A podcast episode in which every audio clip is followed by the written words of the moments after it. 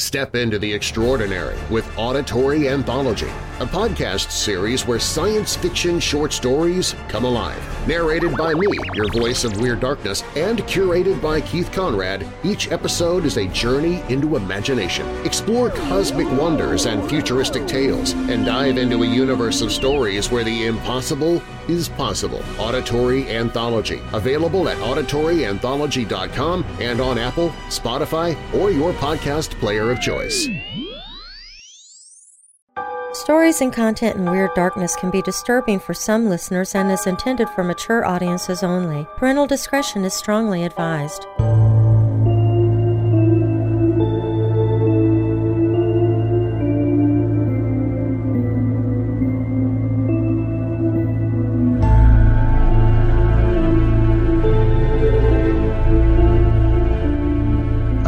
The door and could see that he had completely black eyes. I closed the door and the knocking started again. I went to my room. As soon as I entered my room, the knocking sound stopped abruptly. I closed my door and climbed into my bed when I heard a hard knock on my bedroom door. At the same time, there was a loud thud on my window. This thud made the glass shake and rattle. I thought the window was going to break. I'm Darren Marlar, and this is Weird Darkness.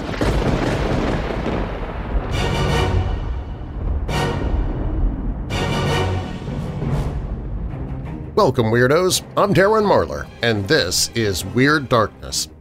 Here you'll find stories of the paranormal, supernatural, legends, lore, crime, conspiracy, mysterious, macabre, unsolved, and unexplained. If you're new here, welcome to the show. And if you're listening on the radio or on a streaming station, be sure to subscribe to the podcast too. I upload episodes seven days a week. And if you're already a member of our Weirdo family, please take a moment and invite a friend, family member, or coworker to listen in. Recommending Weird Darkness to others helps make it possible for me to keep doing the show. And while you're listening, be sure to check out WeirdDarkness.com, where you can find me on Facebook, Twitter, Instagram, Minds, MeWe, and more, along with the Weird Darkness Weirdos Facebook group. Coming up in this episode, it's a special Darchives episode of Weird Darkness, where I reach back into the archives and bring out some dark and strange stories you might not have heard yet, as they are from several years ago. Now, bolt your doors, lock your windows, turn off your lights, and come with me into this Darchives episode of Weird Darkness.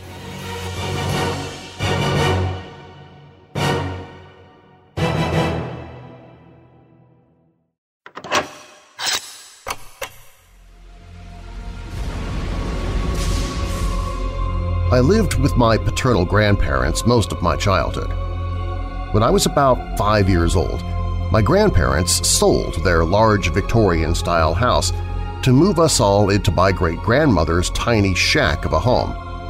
My great-grandmother was in poor health and had Alzheimer's.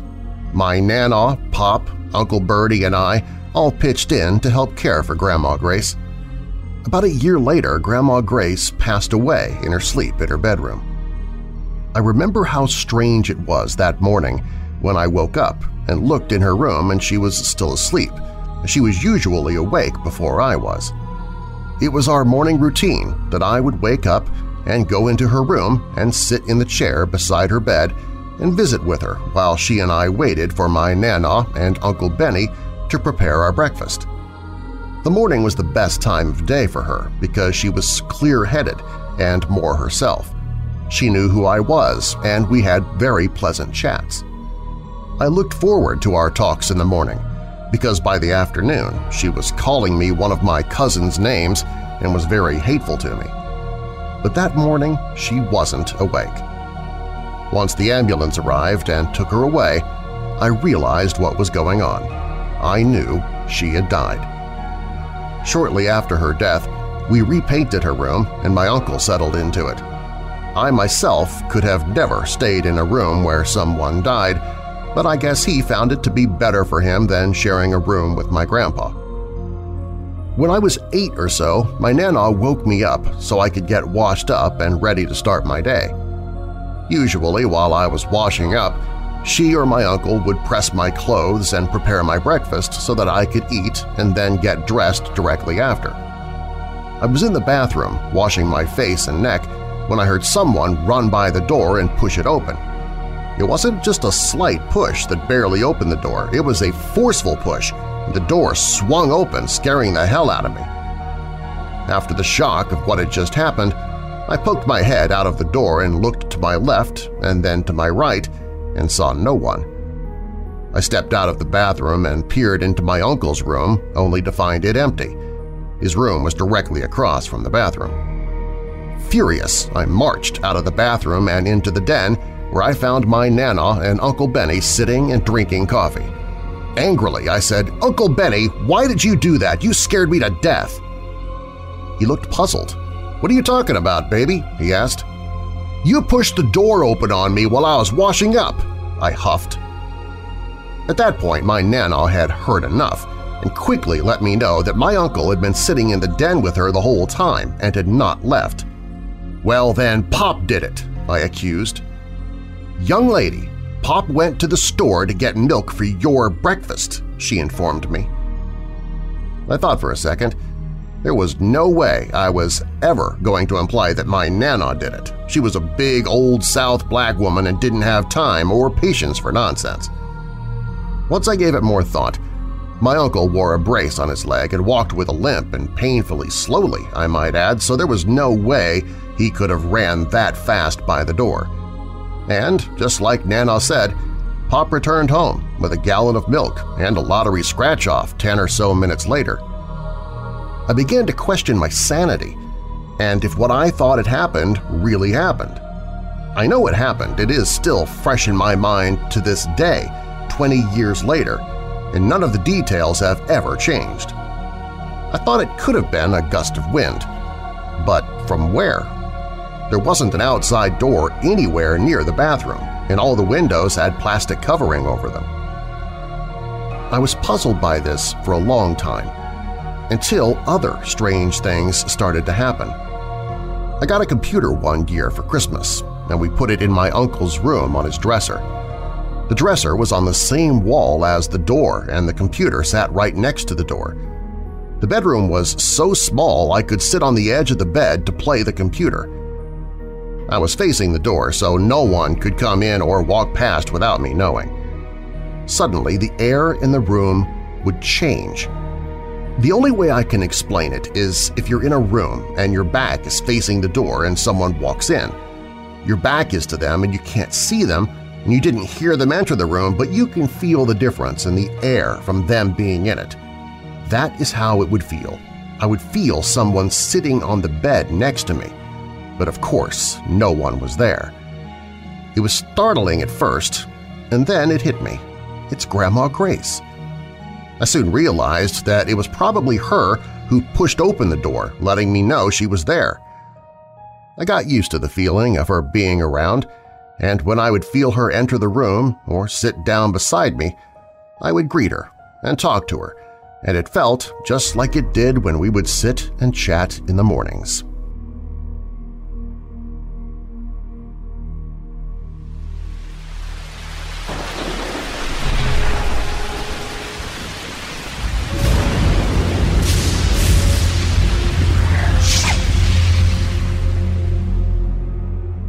My mother, grandmother, and little brother had come to visit me in Paris.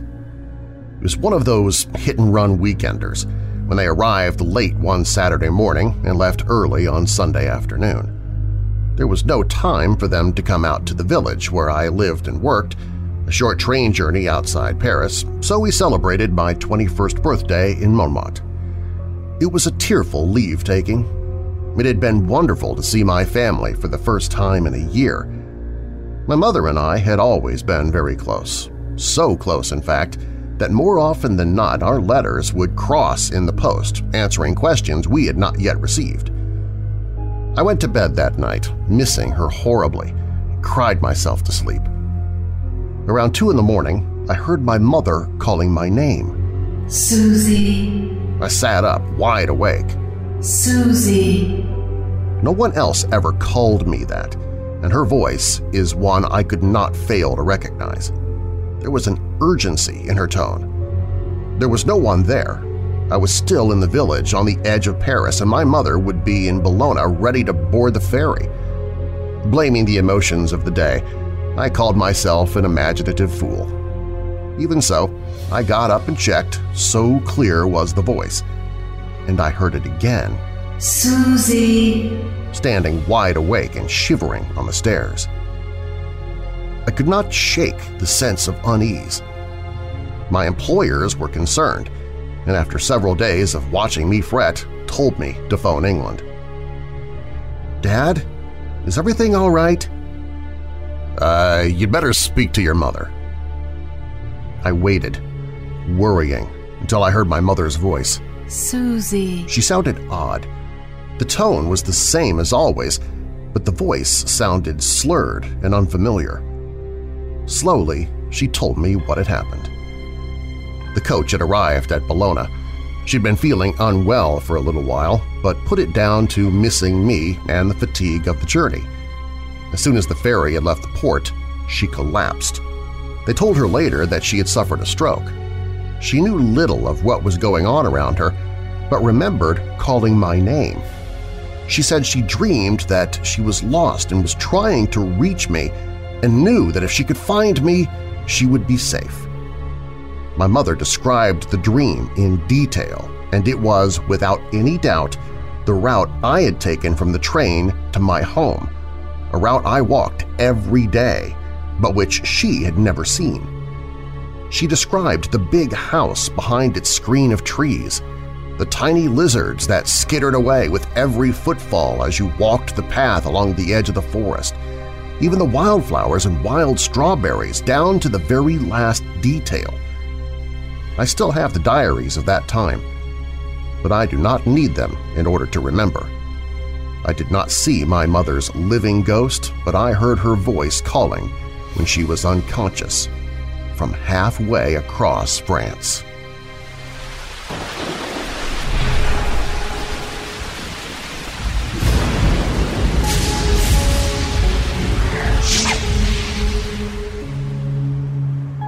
I've been wanting to share this story with your site for a few weeks. A few weeks ago, I was walking down my street to get my car out of the garage. I was walking along and noticed a homeless man sitting on a bench-like thing outside the garage.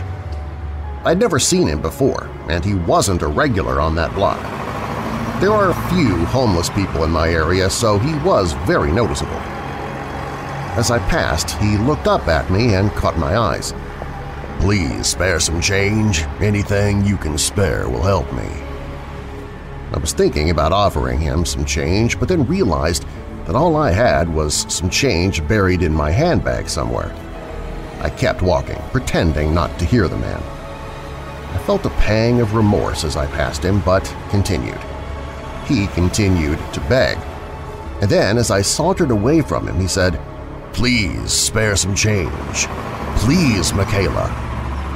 I turned around, as most people would hearing their name called, and I was met with this homeless man's strange, sinister stare. I was shocked that the man knew my name, being that I was not wearing anything that would identify me, and I had never met him before. There was no logical explanation for him knowing that. When I looked back at him, his eyes were black, bottomless and almost hypnotic. There was absolutely no white in his eyes. His stare was truly frightening. It was evil. He was powerful, and I felt as though I had hands running up and down my back. I truly felt that this was not a person. It was a creature, and it knew everything about me. It continued to stare at me, and he stopped begging as other people passed by as I started walking, looking at him out of the corner of my eye.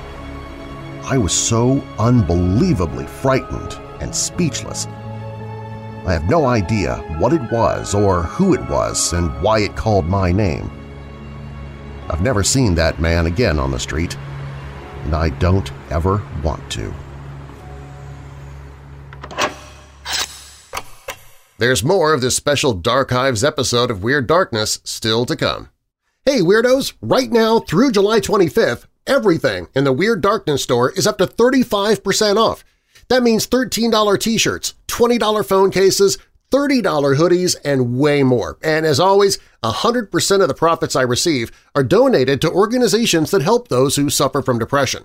If you don't like what you see in the Weird Darkness store page, you can use the search function and find what you do want – there are hundreds of thousands of designs to choose from. Save a little dough by grabbing your merchandise before the July 25th deadline. Make your way to the store at WeirdDarkness.com and save a bundle now through July 25th, 2021. Every month, one email newsletter subscriber is chosen at random to win a Weird Darkness prize pack. You could be my next winner. Sign up for the newsletter for free at WeirdDarkness.com.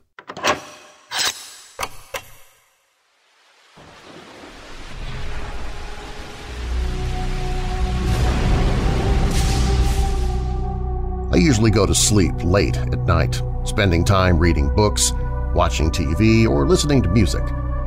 A few nights ago, after listening to music for a long time, I became sleepy and removed my headphones. I clearly remember checking the time, and it was around 3 a.m. I was simply lying down, trying to sleep, and that's when I heard a sound. Concentrating further, I could understand that it was a knocking sound probably from a little child. As gentle as it was, it seemed to reverberate through the house as though it were coming through a giant speaker. I immediately checked the other rooms in our house and my family were sound asleep. I also checked the neighborhood for lights, and I couldn't find any. I was really confused and went to the dining room from where the sound was the loudest. I started to notice that it was coming from outside.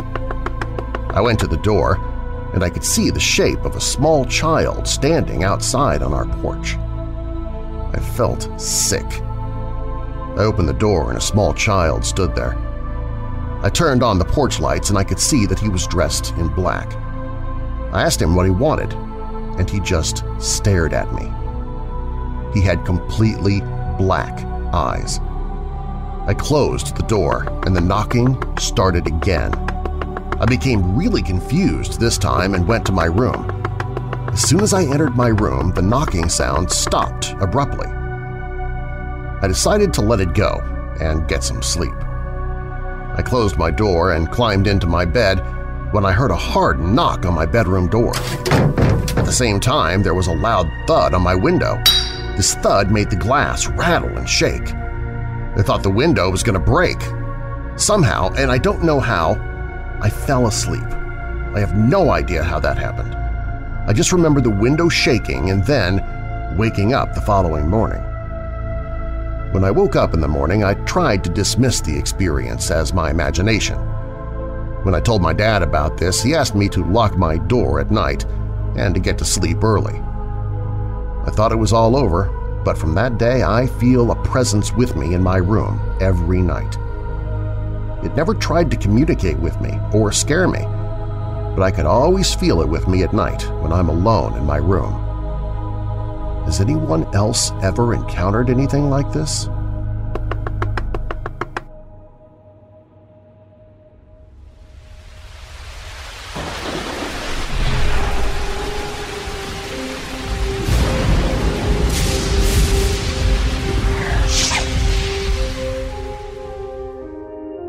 I've heard a lot of your stories about black-eyed people and would like to share an experience my brother had some years ago in Nashville.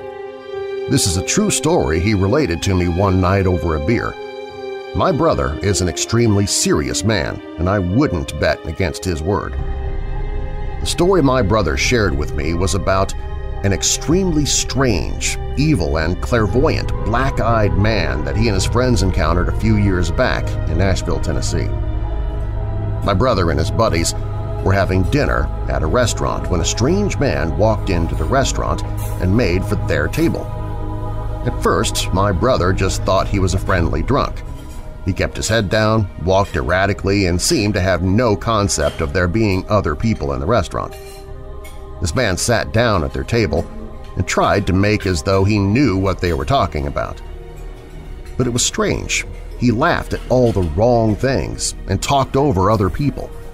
He seemed to have no concept at all about people. His appearance was more of a nuisance than anything else at this point, and none of the guys seemed interested in talking to this stranger. But he managed to make his way into their circle. The man seemed to want to just melt into the group. He kept looking towards the door as though he expected someone to come in after him. My brother said that, out of nowhere, the mood of this stranger changed completely, and so did the subject matter, as he asked my brother's friend, if I could give you anything, what would it be? At first the friend laughed it off, but the stranger let it be known by his tone that he was completely serious, and he asked him again, if I could give you anything. The friend replied something like, I don't know, man, money and Lindsay Lohan as my girlfriend. Well, things got weird when the stranger admitted how he could do these things for him in exchange for his soul. He then started openly sharing the details of his possession and how it was his duty to find a human willing to sacrifice his soul, one person every year or something like that. My brother noticed his eyes became blackened at some point, and the most indescribable evil aura was around him. The guys were all getting freaked out, yet still thought this guy was probably full of it. The stranger wanted to prove his ability, so he asked the guy to ask him any question about himself and he could answer it. So my brother's friend asked, Okay, what's my grandma's name? The demon man answered, Megan Jane Hofstetter, which was, to their amazement, correct. At this point, things were getting strange and it was getting very late. My brother and his friends decided to get the hell out of there. The man didn't follow them, but they couldn't get him out of their heads that night. All of them dreamed about that man. The next day, they decided to head home and cut their journey short. What stands out most to my brother is the incredibly evil, creepy, strange feeling that he and his friends all witnessed and felt firsthand. I wanted to share this story as it fascinated me for years. The problem is it is very creepy to talk about, but I have this urge, I can't explain, to talk about it.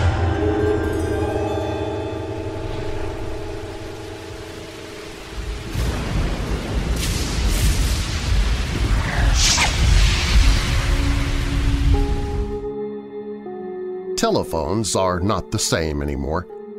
No longer do we get crossed lines, mysteriously strange noises, or have to ask an operator to be connected to our number of choice.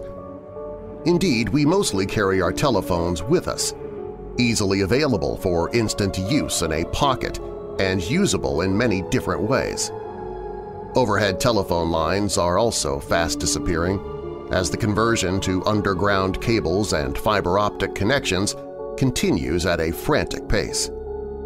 These ugly telegraph poles will not be missed, though, as they stride across the landscape, and especially the one near the medieval village of Lenham that is locally known as the Killing Pole. The story first appeared in the 1930s when the new main road from London to Dover was put through Kent, UK. The Lenham section snakes from Maidstone to Ashford, and with a line of new pipe telegraph poles marking the route and taking fast telephone communications to villages along the way for the first time. The skilled and tough linesmen who made the connections to individual farms and houses often worked alone, mostly traveling the route on a motorcycle, with a sidecar to hold their ladders and tools. One such engineer was dispatched late on a winter's afternoon to attend to a badly loose connection close to the Lenham Junction. It was both cold and windy, with the ever-present threat of snow in the air. After parking his motorcycle safely off of A20 Road behind a gap in the hedge, he set up his ladder, put his tool satchel on his shoulder, and climbed the ladder to its full height. Using the fixed steps screwed onto the pole itself, He left the ladder and continued on to the top of the pole, arriving at the crossbars carrying the heavy cables. It's not known exactly what happened next, but it is surmised that the ladder was suddenly blown away from the pole and toppled over the hedge into the field. The worker was marooned at the top of the pole. Continuing to work on fixing the fault, he connected his test receiver to the line and tried to call the Maidstone Depot for help. The call was received at Maidstone and logged, but it was impossible for the depot foreman to hear the message due to the poor quality of the line above the howling wind. It seems that the engineer may have tried to hail a passing vehicle to alert the driver to his situation, and in doing so slipped or was blown from the icy steps and in falling became caught up in the electric cables by the strap of his canvas satchel, which squeezed tighter and tighter around his neck. He was unable to help himself and lapsed into unconsciousness. That night, the snow fell hard and deep, as it often does in rural Kent, the road soon becoming impassable to cars and buses, and the hanging linesman slowly froze to death. Icicles formed on his warm body, and he was slowly overcome by the freezing cold weather until his snow-shrouded body resembled a large and icy sack hanging from the post, turning grotesquely and slowly in the breeze as it froze stiff. At around 10 a.m. the next morning, the body was reported to Lenham Post Office by a man who said he had passed the night at the same spot after being caught in the snow and feeling too cold to carry on with his job, spent the night hanging around at the telegraph pole. At first light he had seen the body above and had trudged his way through the deep snow to get help. Seeing the signpost on the junction which pointed to Lenham, he had set out immediately, he said.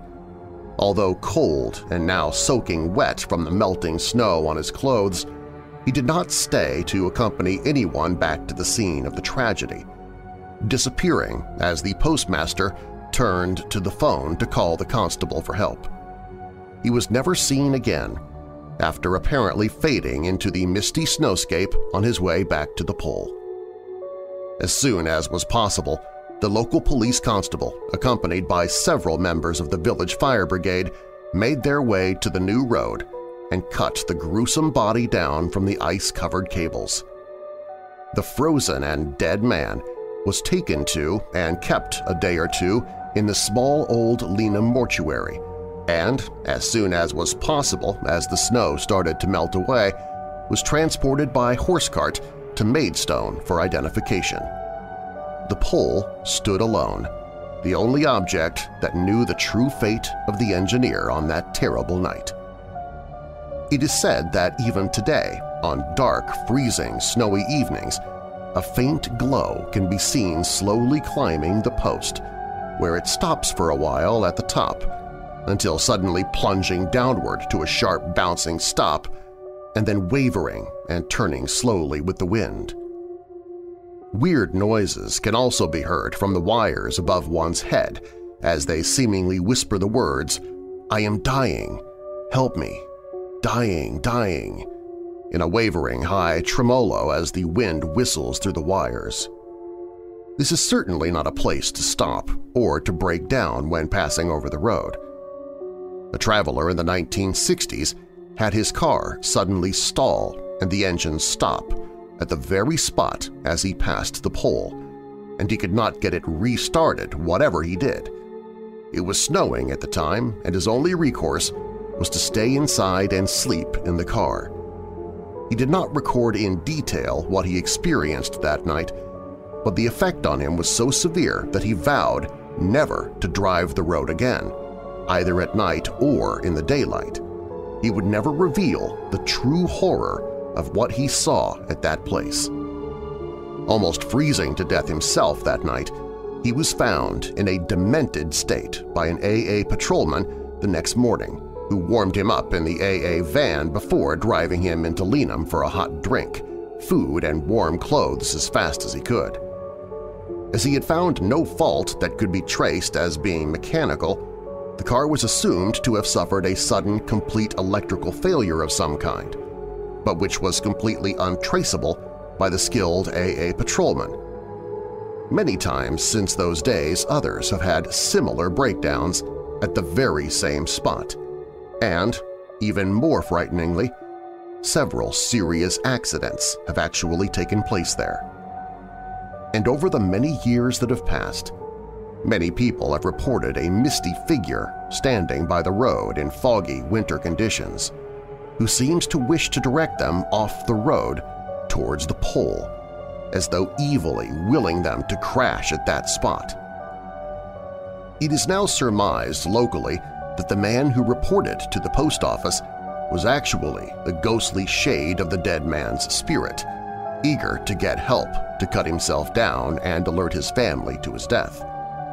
The biting question local people still ask is, does the unresting energy surrounding this tragic night still linger within the whistling wires, eagerly trying to bring more unhappiness to this evil spot in order to serve its lust for death? And more to the point, who will be its next victim?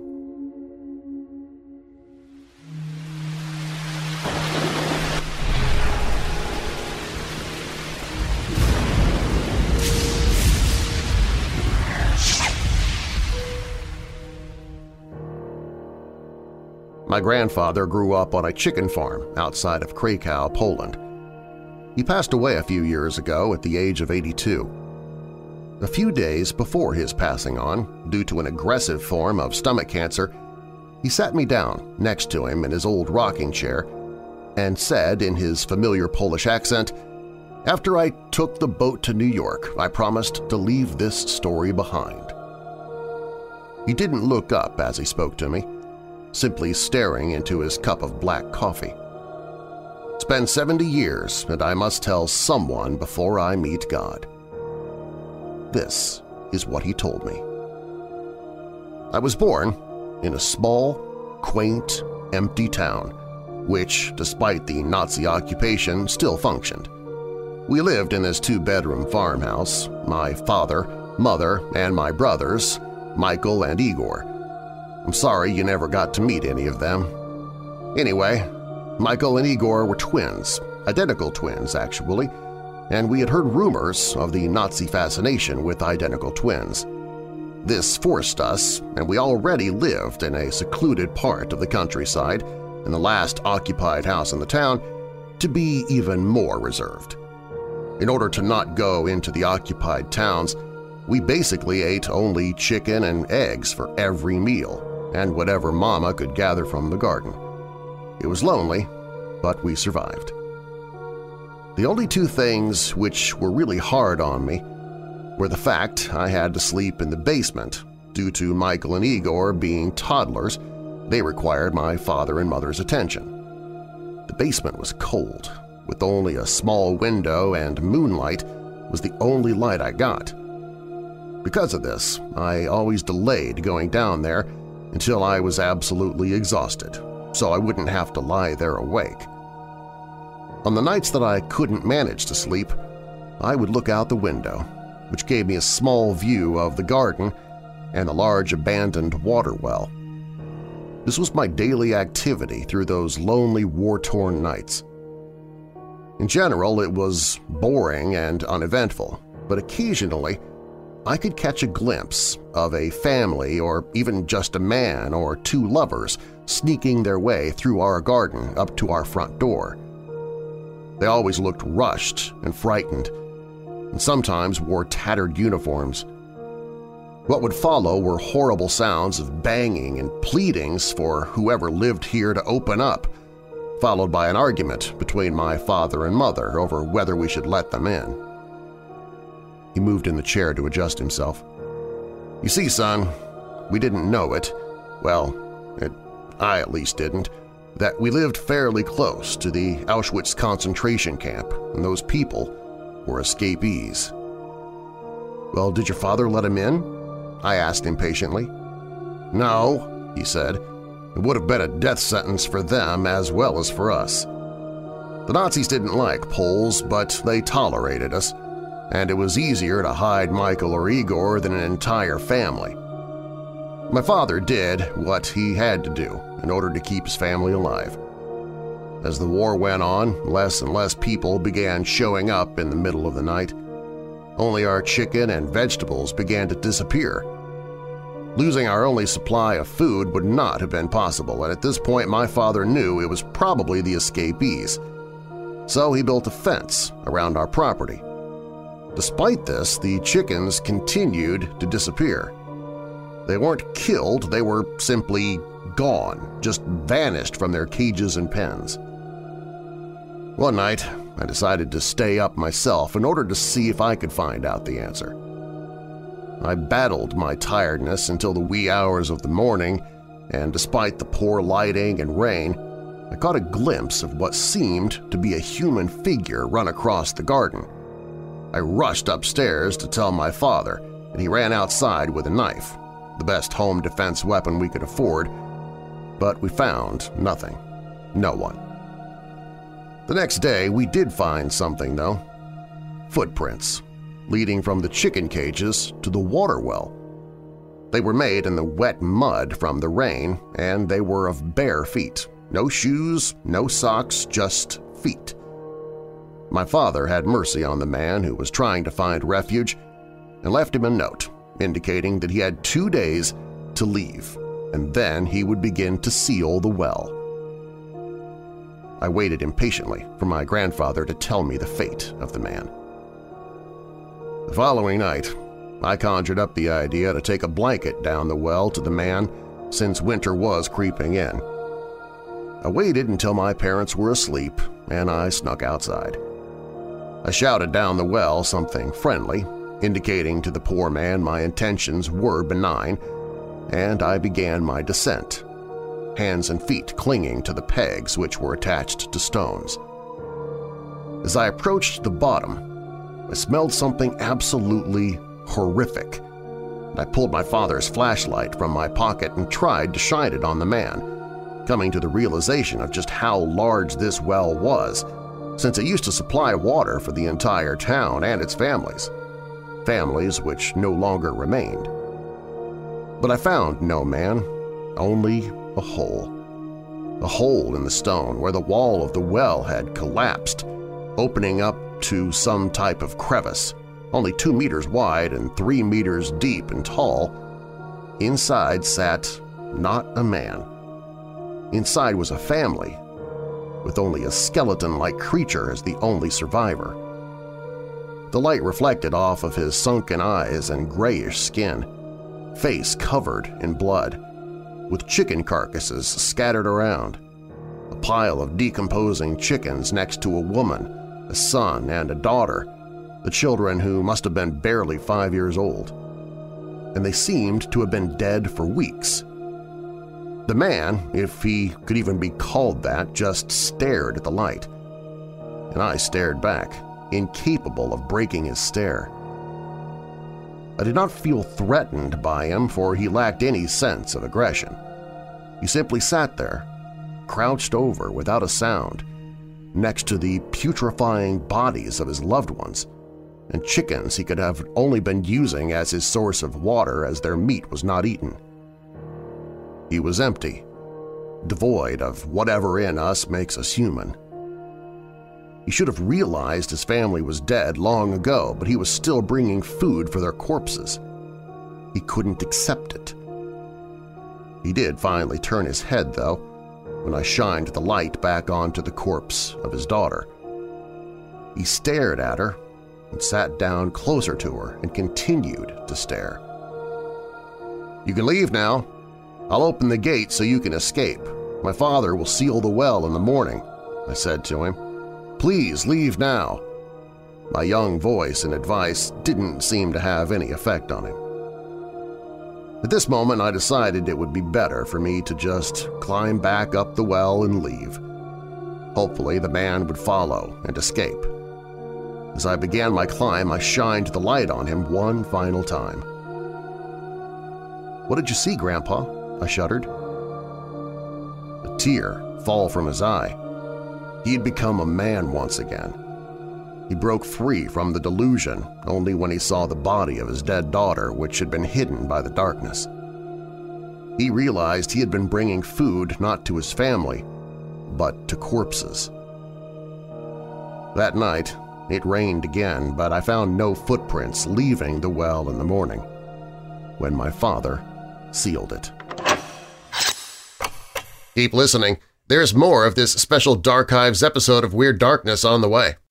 Hey Weirdos! Weird Darkness has been nominated for a podcast award in four categories this year – Storyteller Drama, Society and Culture, True Crime, and the coveted People's Choice category. You can vote for Weird Darkness in all four categories at the same time by visiting podcastawards.com.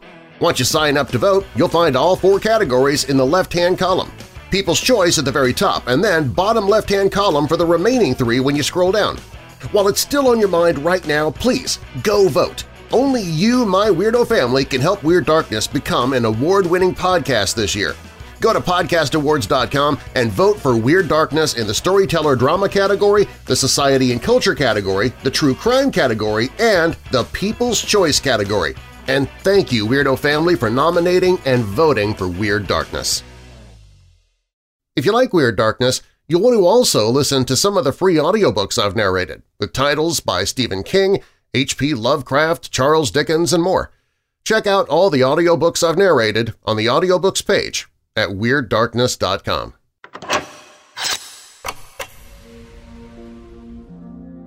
The account of the Bell Witch of Tennessee is, without a doubt, America's greatest ghost story. It contains all of the elements of great history with real-life characters, eyewitness accounts, affidavits as to the validity of the events and bizarre elements of the fantastic. It is also one of the rare cases in history where a ghost not only injured the occupants of the house it haunted, it was actually responsible for the death of one of them. The events in the case took place in the early 1800s, but they have never been forgotten, likely because of the lingering haunting that is still connected to the case today. I first became interested in the story of the Bell Witch when I was still in junior high school. A few years later, I talked my parents into visiting the infamous cave that was located on the former Bell property during a family vacation. I remain fascinated with the story to this day, have written a full-length book on the subject, Season of the Witch, and I make annual trips to the site with attendees on the American Hauntings tours. It's a strange story, and one that I truly believe in. I can't tell you that every ghost story you will read in the book is true, but each of them is real. In other words, they were real events that witnesses claim actually happened to them. There are some places, however, that I can personally vouch for. The Bell Witch Cave, which is forever linked to the Bell Witch haunting, is such a place. When John Bell and his family came to Tennessee in the early years of the 19th century, there was no town of Adams. It was merely a settlement of houses, farms, and cabins, loosely knitted together as a community. The family had no idea of the horror that awaited them. John Bell was born in Halifax County, North Carolina in 1750. He was the son of a Scottish farmer and was considered by most to be a hard-working young man. He was apprenticed in the cooper barrel-making business as a boy, but chose to become a farmer instead. In 1782, Bell married Lucy Williams, the daughter of a prosperous businessman. Shortly after the wedding, using money he had saved, Bell purchased a small farm and he and his wife settled down to raise a family. Here the Bell family lived for the next 22 years, and Lucy Bell bore her husband six children. In 1804, Bell decided to move west to the Tennessee frontier. He was 54 when the family arrived in Robertson County. He purchased about 1,000 acres of land along the Red River, 36 miles northwest of Nashville, and built a comfortable home on the property. The family settled quickly into the community. By 1817, John and Lucy had nine children, seven sons and two daughters – Jesse, John Jr., Drew, Benjamin, Esther, Zadok, Elizabeth, Richard Williams, and Joel Egbert. Sadly, Benjamin died very young, and while Zadok lived long enough to become a brilliant lawyer in Alabama, he also passed away at an early age. As the years passed, John Bell became a well-liked and much respected man of the community. His neighbors and friends admired him, and the men of the area often sought out his opinions. In addition, nothing but kind words were expressed about Lucy Bell, who was loved by everyone. The Bell home was always open to travelers, and the house was a frequent location for social gatherings. One of those who attended nearly every event at the Bell home was Richard Powell, a handsome schoolteacher who was popular in the community.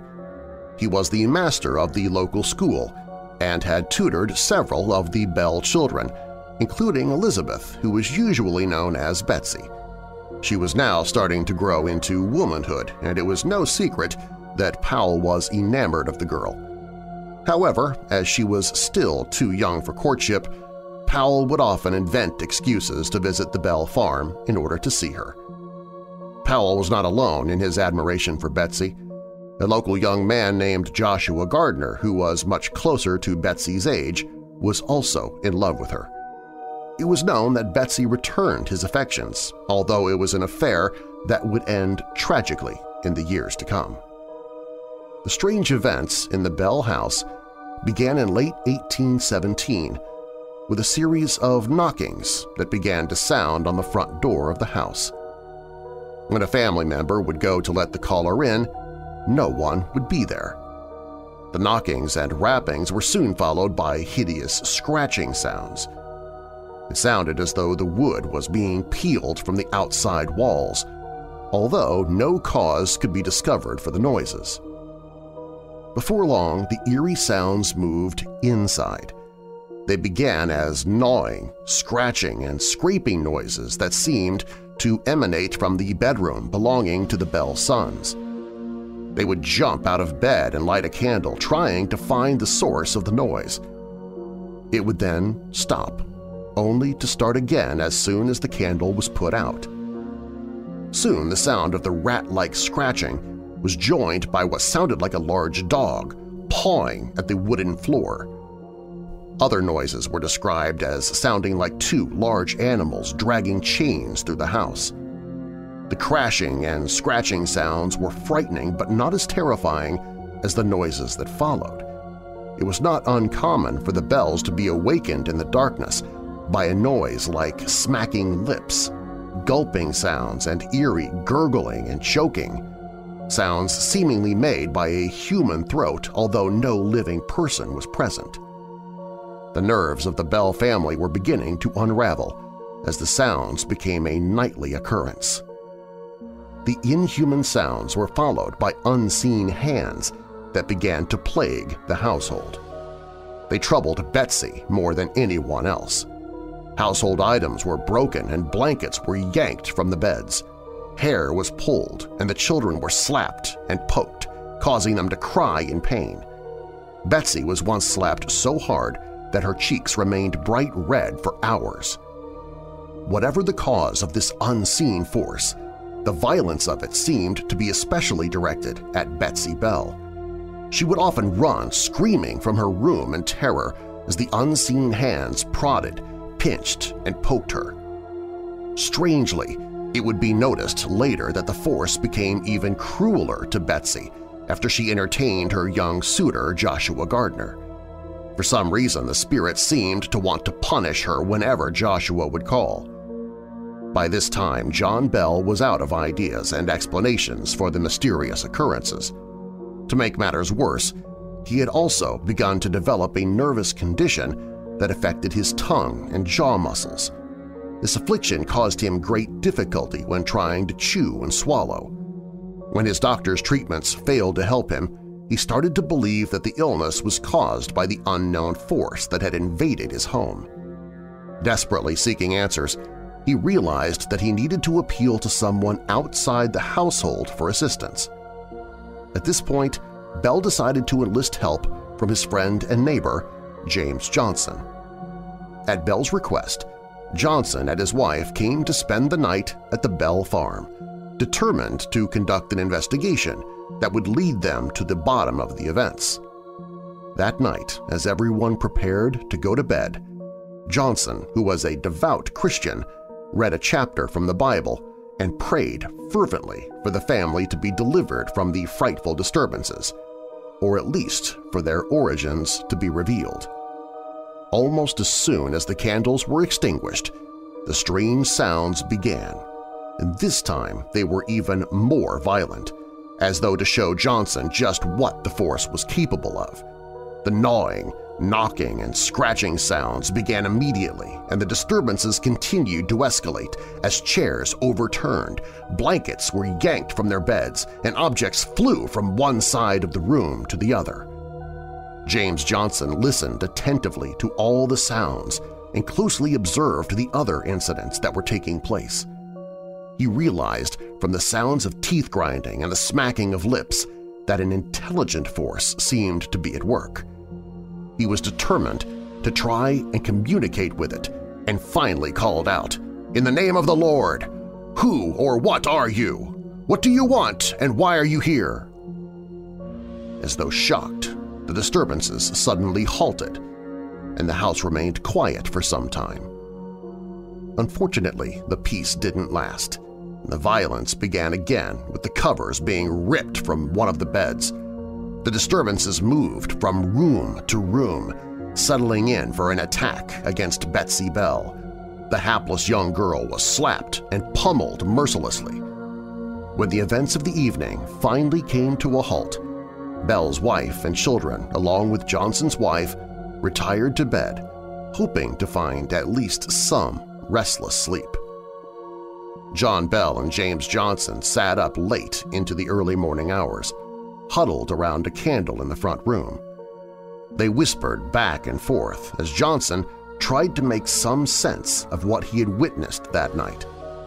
He arrived at the conclusion that the phenomenon was definitely beyond his comprehension. He did believe, however, that it possessed an uncanny intelligence, based on the fact that it had ceased action when spoken to. By this, Johnson deduced that it could understand language. He advised Bell to invite his other friends into the investigation, and Bell took his advice. They formed a committee to investigate whatever was going on in the house. John Bell had chosen these men with care and had apparently chosen well as each one of them stayed at his side until the very end. Regardless of the diligence of the committee, the household was soon in chaos. Word began to spread of the strange events and friends, even strangers, flocked to the farm to see what was happening. Dozens of people heard the clear bangings and rapping sounds and inexplicably lights were reported in the yard as chunks of rock and wood were thrown at the curious guests. From all over Kentucky and Tennessee came exorcists and witch-finders, all of them confidently claiming that they could expel the evil force from the Bell house. Their efforts were all in vain, as the disturbances soon had them fleeing from the premises. The committee, formed by Bell, Johnson, and their friends, continued to search for answers. They set up experiments trying to communicate with the Force, and they kept a close eye on all of the events that took place. They set up watches that lasted throughout the night, but it did no good. If anything, the attacks increased in violence. Betsy was treated brutally, and she began to have fainting spells and sensations of the breath being sucked out of her body. She was scratched and her flesh would bleed as though she was being pierced with invisible pins and needles. Meanwhile, James Johnson continued with his investigations and theories of the force being controlled by an intelligent being of some sort. He, along with the other members of the committee, began speaking to the witch, as they had begun calling it, asking it to speak and tell them what it wanted. Questions were asked which required either yes or no answers, or which could be answered with numbers, and the replies would come in knocks or raps, as if an invisible fist were tapping on the wall. This went on for some time as the committee members continued to pepper the witch with questions, daring the presence to speak. First, it whispered, as if it could not catch its breath. Then faint words began to be formed, but they could not be understood, at least not at first. But the voice of the witch began to be clearly heard, and soon the disembodied voice was coming from right out of thin air.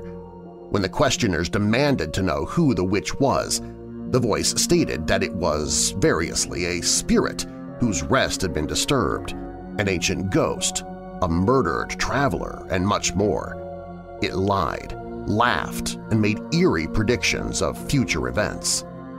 Excitement in the community grew as word spread of the witch's increasing number of communications. People came from around the area and from far-flung regions to hear the unexplained voice. The stories attracted believers in the unknown who credited the spirit as being the ghost of an Indian, an evil spirit, and even the result of genuine witchcraft. The accounts also brought skeptics, who came to the Bell farm intent on exposing the haunting as a hoax. Most of them ended up leaving in a state of puzzlement, while others expressed their opinions about the witch. Some charged that the voice was sort of trickery, being worked by the Bell family in order to draw crowds to the farm and make money off of them. However, this was not the case. The throngs who came to the farm paid no admission, and the Bells allowed them to stay as long as they wished. Most were fed, their horses fed and stabled, and many stayed the night in a warm bed.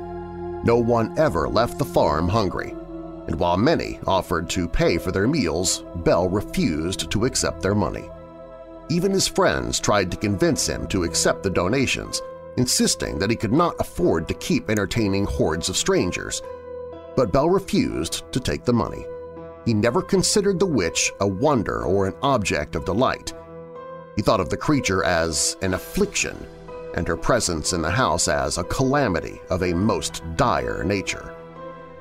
His sense of honor did not allow him to accept money so that visitors could witness something so terrible. Perhaps the most famous visitor to the Bell home was General Andrew Jackson, who would go on to become President of the United States. Jackson was a national hero at the time of his visit to the Bell Farm, having won the Battle of New Orleans during the final days of the War of 1812. John Bell, Jr. had served on Jackson's staff during the war, and when Jackson heard about his young friend's troubles, he journeyed from nearby Nashville to see the events for himself. He went away from the farm convinced that something supernatural was at work, and later stated that he would rather face the might of the British Army than the wrath of the Bell Witch. The violent events continued in the house. Objects still moved about at will, and most disturbing, of course, were the continued attacks on Betsy Bell and the physical ailments that plagued John Bell. Strangely, the witch would sometimes regard Betsy with tenderness, only to attack her with terrible ferocity later that same day. The attacks were especially severe after a visit by Joshua Gardner. These incidents would leave her utterly exhausted and lifeless, and she would lose consciousness for up to 40 minutes at a time. The attacks on Betsy were serious, but they were nothing compared to the problems suffered by John Bell. During the first year of the haunting, Bell began to complain of a curious numbness in his mouth that caused his tongue to become stiff and to swell. In fact, his tongue and throat became so swollen that he would be unable to eat for days at a time. He even had difficulty drinking water, which added to his discomfort. As the haunting progressed, he began to come down with other unexplainable symptoms, most notably the bizarre tics and twitches that would seize his face and make it impossible for him to eat or talk. These odd seizures would last anywhere from a few hours to as long as a week. However, once they passed, he would be in good health until the next attack came along. The spells gradually increased both in length and in severity, and undoubtedly helped carry the man to his grave.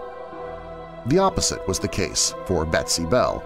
It seemed that as her father's troubles increased, her afflictions began to go away.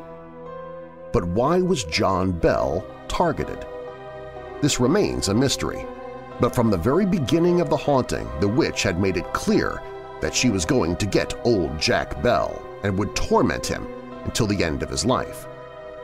In addition to his illness, Bell was also physically abused by the witch, and many witnesses would recall him being slapped by unseen hands or crying out in pain as he was prodded and stabbed with invisible pins. Whenever Bell's name was mentioned in the presence of the spirit, she would begin screaming and would call Bell every vile and offensive name she could muster up. It was obvious that she violently hated him, and his torment would only end with his death. Bell's doctor was helpless when it came to finding a cure for the seizures and ailments. The witch laughed at his efforts and declared that she was the cause of John Bell's problems, and no medicine existed which could cure him. The witch seemed determined to torment John Bell any way that she could, but refused to say why she hated him. At one time, she claimed that she had been a sort of curse that had been sent to plague Bell by a woman named Kate Batts, a local eccentric with whom Bell had a business dispute over some slaves. Batts may have hated Bell, but there's no evidence to say that she ever tried to harm him by sending the witch to bedevil him. In fact, when she heard that she was being slandered in such a manner, she demanded that charges be pressed against John Bell, as she was sure that this was his way of trying to discredit her in the community. After nearly four years of the haunting, John Bell continued to suffer from severe afflictions of the body. By late 1820, his physical condition had grown even worse. The jerking and twitching of his face still continued, as did the swelling of his tongue and the seizures that left him nearly paralyzed for days at a time. The spells became even more violent, and toward the end of his life, one of his sons, Richard Williams Bell, accompanied him everywhere he went. The family feared that a seizure would come up on him while working, and if no one was with him, he might fall and be injured. Around the middle of October, Bell once again became ill. This time the spell lasted for eight days, and he was confined to his bed the entire time. During his convalescence, the spirit stayed by his side. She raved and cursed in the sick room like a maniac, bothering him so that he could not rest and wishing loudly that he would simply die and leave the world a better place. But once again, John Bell managed to prevail and he came out of the sickness, but not for long. A week later, he was again attacked by the witch, and his paralysis returned. This time, when he took to his bed, never to leave it again. Bell slipped into a deep, pain-racked sleep, only occasionally broken by convulsions caused by his seizures and by brief moments of clarity when he was able to eat and speak with his family. The spirit remained nearby the entire time, laughing and cursing at the dying man. On December 20, 1820, John Bell breathed his last. On the morning of the 19th, Bell failed to rise as he had every other morning. As sick as he was, he never failed to stir and take some sort of sustenance, even if it was only water and bread.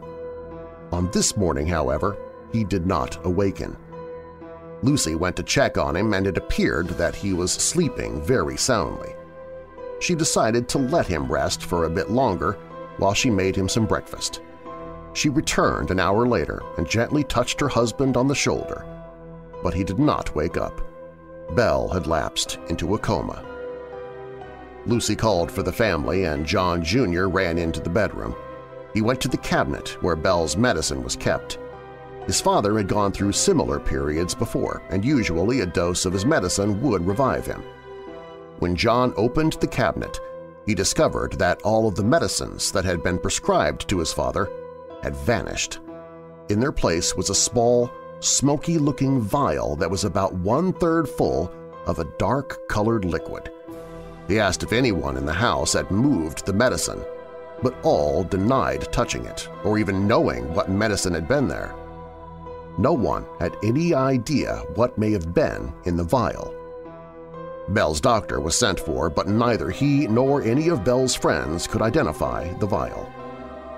The group gathered around the sickbed and continued to try and raise Bell from his stupor. Just then the spirit's voice split the air of the room and she told them that Bell would not be awakened. She admitted that she had placed the dark vial in the medicine cupboard and had given him a large dose of it while he was sleeping. This was all the information that she would give in regard to the liquid. No one had any idea where it may have come from or how John Bell had managed to ingest it. It was possible that Bell, awake and restless in the middle of the night and looking for his medicine, may have swallowed the contents of the vial by mistake. Even so, where it had come from was still unexplained. Someone suggested that the mysterious liquid be tested on something. One of the men disappeared outside and quickly returned with one of the barn cats that could be found roaming the property. John Jr. dipped a straw into the vial and drew it through the cat's mouth, wiping the dark liquid on the struggling animal's tongue. The cat jumped out of his arms as if it had been prodded with a hot poker. It whirled about a few times and then fell to the floor, its legs kicking in the air. The cat was dead in less than a minute. Whatever was in the bottle, it appeared to be deadly. There's more of this special Darchives episode of Weird Darkness still to come. Our next Weirdo Watch Party is Saturday, August 14th, and it's gonna be doubly weird as we'll be watching the Weirdness Really Bad movie, hosted by Dave Binkley, as he'll be bringing us 1965's The Yesterday Machine, starring a whole bunch of actors you've never heard of. It's about a Nazi scientist who invents a time machine which enables him to go back and alter the events of World War II. Now, seeing as the Nazis lost World War II, I'm thinking we'll be rooting for the people trying to stop him.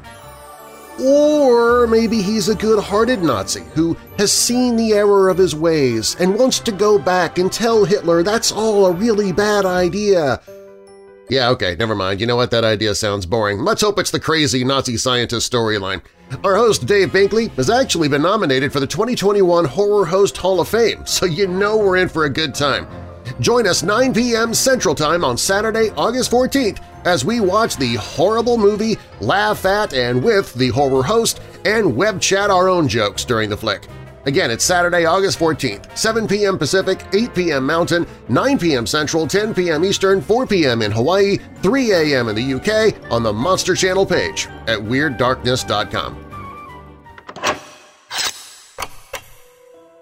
Bell lay all day and through the night in a coma and could not be roused to swallow any medicine that might counteract the effects of the drug.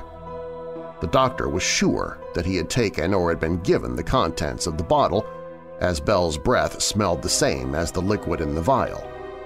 In the throes of despair, the vial and its contents were cast into the fire. A blue blaze shot up into the chimney like a flash of powder. John Bell never regained consciousness, and early on the morning of December 20th he took one last shuddering breath and died. His final moments were met by great joy from the witch.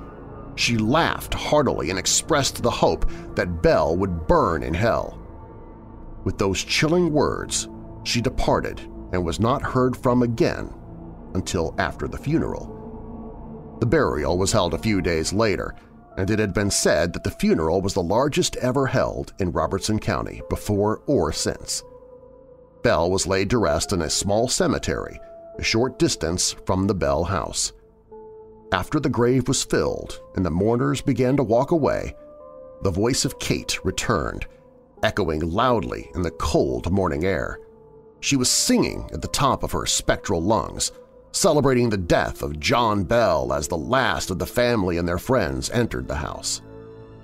This ended the most terrifying chapter of the haunting and marked the case of the Bell Witch in the annals of supernatural history forever. It became one of the only cases ever recorded in which a spirit was responsible for the death of one of the principals in the case. After the death of John Bell, The witch largely seemed to lose interest in everyone in the family except for Betsy Bell. During the entire haunting, it was made clear that Betsy would be punished as long as she continued to allow herself to be courted by Joshua Gardner. After the death of John Bell, however, Betsy and Gardner began to believe that perhaps the witch might allow them to be together in peace. As it had been with John Bell, the witch had never made it clear just why she disliked Joshua Gardner so much. She simply hated him and never explained why.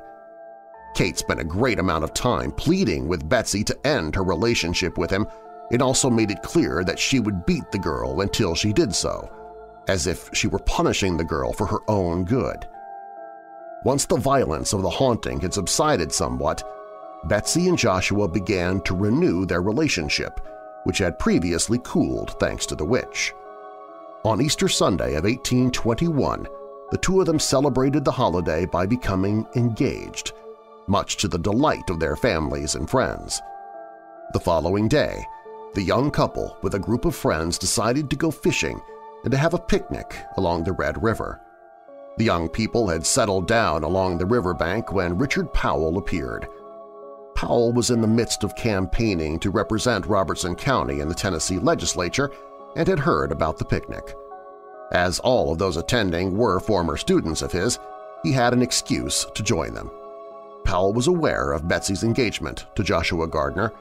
He was still in love with the young woman and only felt that their age difference was keeping them apart. He asked her if he could speak to her alone for a moment, and when she agreed, he confessed his attraction to her. Betsy's only reply was to promise him an invitation to the wedding. A short time later, the dejected teacher left. After lunch, the couples all decided to do a little fishing and Joshua and Betsy sat down on a large rock and cast a line into the water. A few minutes later the line was seized, and it and the pole were jerked into the river. At that moment the familiar voice of the witch rang out and pleaded with Betsy not to marry Joshua Gardner. The plea was repeated two more times, and then the voice faded away. This must have been the breaking point for Betsy – she must have finally realized that the witch was never going to leave her alone as long as she continued to stay with Gardner. She had seen what the creature had done to her father, and she cared about Joshua too much to see the same thing happen to him. Kate had already shown what she was capable of, and for Betsy to marry Gardner would mean risking his life as well. Thus ended the engagement of Elizabeth Bell and Joshua Gardner. The two of them parted that afternoon, and as far as history states, they never saw one another again. After arranging his affairs, Joshua Gardner departed from Robertson County and went to live in western Tennessee at a place called Gardner's Station. He lived a long and successful life, married twice, and died in 1887 at the age of 84. Whether or not he ever thought of Betsy Bell is unknown. Shortly after Gardner's departure from the region, Richard Powell came calling at Betsy's door. The young girl was depressed for some time but eventually succumbed to Powell's attentions and agreed to marry him. The former teacher was much older than Betsy, but no one frowned on the marriage, including the spirit, who showed her approval by keeping silent. The couple eventually married in 1824. Powell later made it into public office, serving as a sheriff and as a member of the Tennessee legislature. In 1837, he suffered a massive stroke and his care left the family nearly destitute. He died in 1848, and Betsy remained a widow for the rest of her years. As time passed, the mystery of the Bell Witch would continue to be discussed, and rumors claimed that Betsy may have somehow been responsible for these strange occurrences on the farm. As one generation passed into the next and eyewitnesses died who could have refuted such claims, the case achieved the status of legend. In 1849, the Saturday Evening Post published a lengthy story about the case written by a reporter who made it appear that Betsy had been the culprit behind the haunting. Betsy sued the paper, and the story was retracted. In 1875, Betsy moved to Panola County, Mississippi, where one of her children and other relatives lived. She died there in 1890 at the age of 86. She never heard from the Bell Witch again. The Bell Witch remained active in the region until 1821. She had little interaction with the family after Bell's death, aside from brief visitations. The spirit apparently refused to help John Bell Jr. communicate with his deceased father, declaring that the dead could not be brought back. However, on one occasion she told John to go to the window and look out onto a snowy field. As he did, he saw footprints appear in the snow, which the spirit claimed were identical to those made by his father's boots. John did not bother to test this claim. One evening while the family was eating supper, there was a tremendous noise in the chimney, as if a cannonball had rolled down it and out into the room. Whatever it was burst into a ball of smoke. The witch's voice rang out and told the bells that she was leaving but would return in seven years. With that, the haunting effectively came to an end. In 1828, only Lucy Bell and two of her sons remained in the homestead, although John Jr. lived nearby and would receive the majority of the witch's new manifestations. Things started again as they originally had, with scratching. Items moved around and covers pulled from the bed. However, since Betsy had long since moved away and John Bell was dead, the witch seemed to have no one to torment. Lucy and her sons ignored the new happenings, and within two weeks the manifestations stopped. John Jr. claimed that the witch visited him several times in his home, allegedly making prophecies of future events, from the Civil War to the end of the world. She also promised to return in 107 years and plague one of his descendants. But 1935 came and went without an appearance by the Bell Witch. Over the years, there have been many theories as to who or what the Bell Witch actually was. The theories have ranged from an elaborate hoax to a haunting by an actual spirit. Beginning in the 1930s, many renowned writers and psychologists theorized that the Bell Witch was not the ghost that so many believed it to be, but the haunting experienced at the Bell Farm was caused by the unconscious effects of Betsy Bell's mind. They believed that the activity was unconsciously caused by Betsy, who, as a teenager, was the right age for poltergeist manifestations of power. They also surmised that her religious and moral upbringing could have caused her suppressed sexual energies to act out in a manner that would allay her guilty feelings, especially where Joshua Gardner was concerned. The spirit punished Betsy for her impure thoughts about Gardner, even going as far to cause their relationship to end for supernatural reasons. The idea is certainly plausible. The connections between sexual impulses and repressed energy have long been discussed and frankly are quite believable in some cases. But is it a credible idea in the Bell Witch haunting? It doesn't seem likely. Even if we ignore the fact that much of the activity occurred while Betsy Bell was not even present, we are still left with her age bracket as the only solid evidence that her mind was at work. Dr. Nandor Fodor, the esteemed expert on poltergeists and their human agents, formulated a theory in the 1930s that suggested that Betsy Bell was responsible for the haunting. Fodor was not only a researcher of the supernatural but also a Freudian psychiatrist who took the view that the haunting was sexual in nature. His theory was that Betsy had developed a secondary personality in the form of a mental force, gifted with both ESP and telekinesis, or the ability to move solid objects by thought. The personality could exert physical force, but was not physical in nature.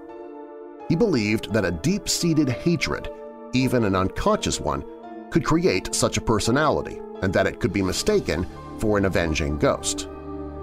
Fodor believed that the secondary personality, which he called Betsy X, was created after the girl began to be sexually molested by her father, John Bell. The personality then took over her physical form in an effort to exact the revenge that Betsy wanted. Fodor pointed out correctly that Betsy's fainting spells closely mirrored the symptoms exhibited by spiritualist mediums when they went into trances. He believed that Betsy, like naturally gifted mediums, was able to channel her budding sexual energy into a mysterious force that wreaked havoc in the household. John Bell's illness started at the time of the first disturbances. He suffered at first from a mere facial tic, which grew to the proportions, Fodor stated, of a hysterical attack. The seizures served two purposes.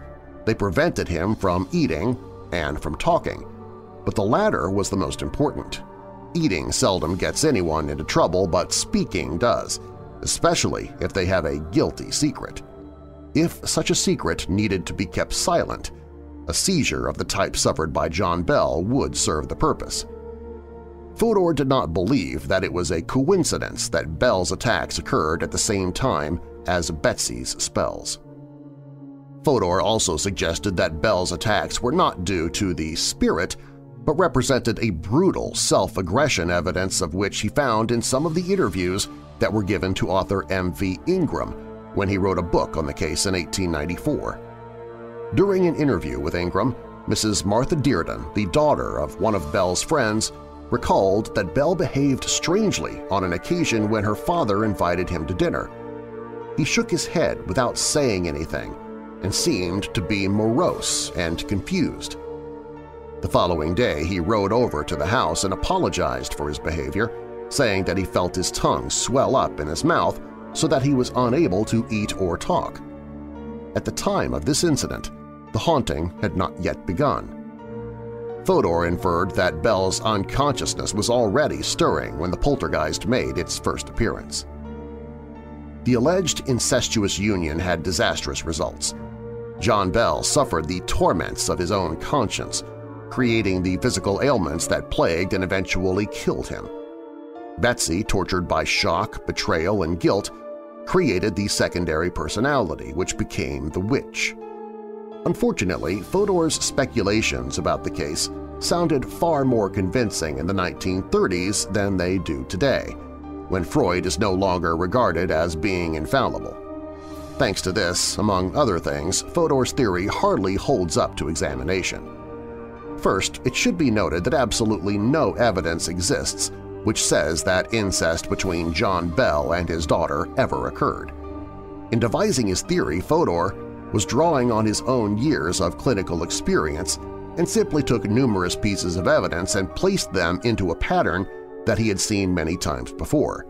He believed that Betsy's hatred of her father expressed itself as a psychokinetic energy, but this could not explain all of the events in the case.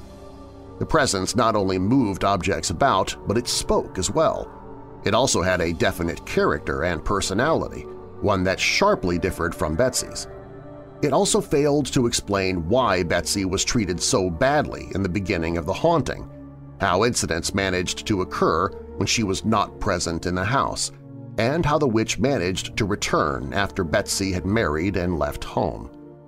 There is no denying that a sexual poltergeist is certainly an intriguing idea, but whether or not it fits in the case of the Bell Witch is open to conjecture and opinion. My own opinion about the cause behind the Bell Witch hauntings differs sharply from that of Fodor and others who believe the case has a normal, albeit strange, solution. I believe that the witch was a spirit that was disturbed in the fall of 1817 after Drew Bell and a local boy named Corbin Hall dug into a Native American grave that was located on the farm. History is filled with stories of locations that became haunted after Indian burial grounds are disturbed or destroyed, and I believe this is exactly what happened in this case. When the witch first began to communicate with John Bell's committee, it stated that it was a spirit whose rest had been disturbed. Even though the presence went on to claim a number of other identities, I believe that it might have been telling the truth initially. If so, it might also explain the lingering haunting that still continues on the property today. You see, the Indian burial ground was located about a mile from the Bell House and directly over the entrance to the cave that draws many visitors to the location today. It's this cave that, I believe, is one of the most haunted spots in America. The Bell Witch Cave, as it has come to be called, is located on a steep bluff overlooking the Red River on land that was once part of the Bell Farm. Thanks to local legend, many people have come to believe that when the spirit of the witch departed after tormenting the Bell family, it went into this cave. Others, myself included, believe that the cave and the burial ground above it is where the spirit originated. This may or may not be the case, but I can tell you that with a large number of bizarre incidents reported in and around the cave in modern times, notions of the witch still lingering in the area may not be as odd as you might think. While the cave has become quite famous in recent years, there is little mention of it in contemporary accounts of the haunting. It is believed that the cave might have been used for the cool storage of food in those pre-refrigerator days, thanks to the fact that it remains a constant 56 degrees. It was also mentioned in some accounts that Kate's voice was often heard nearby, and one day Betsy Bell and several of her friends had a close encounter with the witch inside the cave. The cave itself is located in the center of a large bluff that overlooks the river. The mouth of the cave opens widely, but entrance to the cavern itself must be gained through a fairly long tunnel. The cave is not large compared to most commercial caves. However, its true length is unknown because of narrow passages that go beyond the 500 or so feet accessible to visitors. In wet weather, a stream gushes from the mouth of the cavern and tumbles over a cliff into the river below. This makes the cave dangerous and nearly impossible to navigate during heavy rainstorms. Those who venture inside are unable to communicate with one another as even shouted conversations become inaudible over the roar of the water. In dry times, though, the cave has been proven to be quite an attraction to curiosity seekers and ghost hunters. Once you pass through the entrance passage, the visitor enters a large chamber that opens into yet another tunnel and an overhead passageway.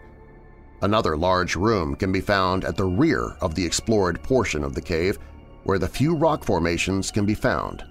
But from that point on, the tunnels become smaller, narrower, and much more dangerous. The Bell Witch Cave became an attraction thanks largely to the late Wayne M. Bill Eden, who owned the property for a number of years. Eden was a wealth of information about the cave and about the fact that strange occurrences were continuing to take place on the land that once belonged to John Bell. Primarily a farmer, Eden made some early improvements to the cave by adding electrical lights, but that was about all. I first heard about the cave in the early 1980s, and as I mentioned previously, I convinced my parents to make a side trip to Adams while on a family vacation one summer. It was not an easy place to find, and it was certainly less developed than other caves my family had visited over the years, but we found Bill Eden happy to show us around. Eden was always puzzled as to how people found the place. We asked for directions in Adams, because in those days there were no signs to point the way. Eden made a great tour guide, spinning stories about the famous hauntings and his own weird experiences on the property. If it was not the Bell Witch that was still hanging around this place, he maintained, then it was haunted for another reason entirely. Regardless, he said it was definitely haunted. Bill Eden had many strange experiences on the property, and he witnessed other seemingly inexplicable events that happened to visitors to the cave. In one instance, a woman brought along a group of friends and about 15 people followed Eden down the rather treacherous path to the cave's entrance. All at once, the woman in charge of the group abruptly sat down in the middle of the path.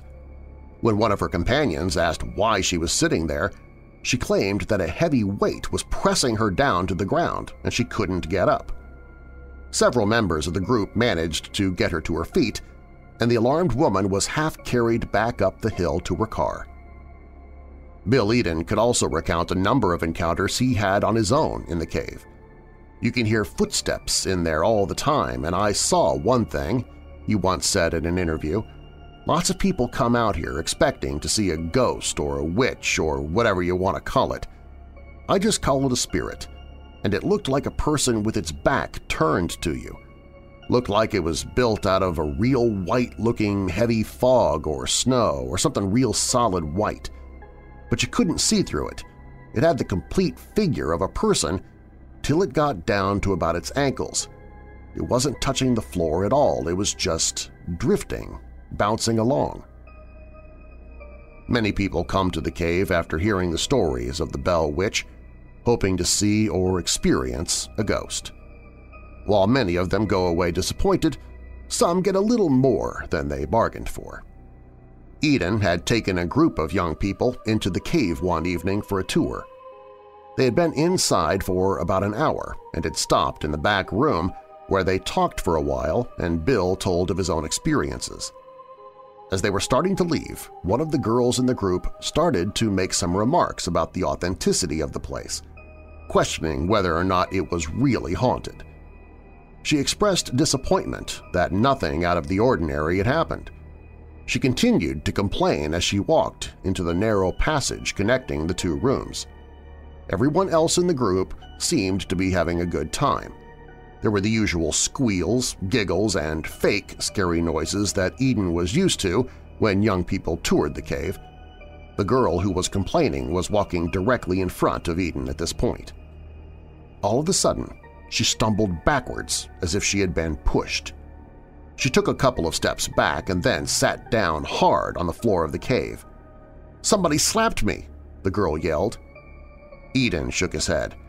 "'You must have bumped your head,' he told her and explained that the ceiling is pretty low in spots and sometimes people had to duck down to avoid being injured.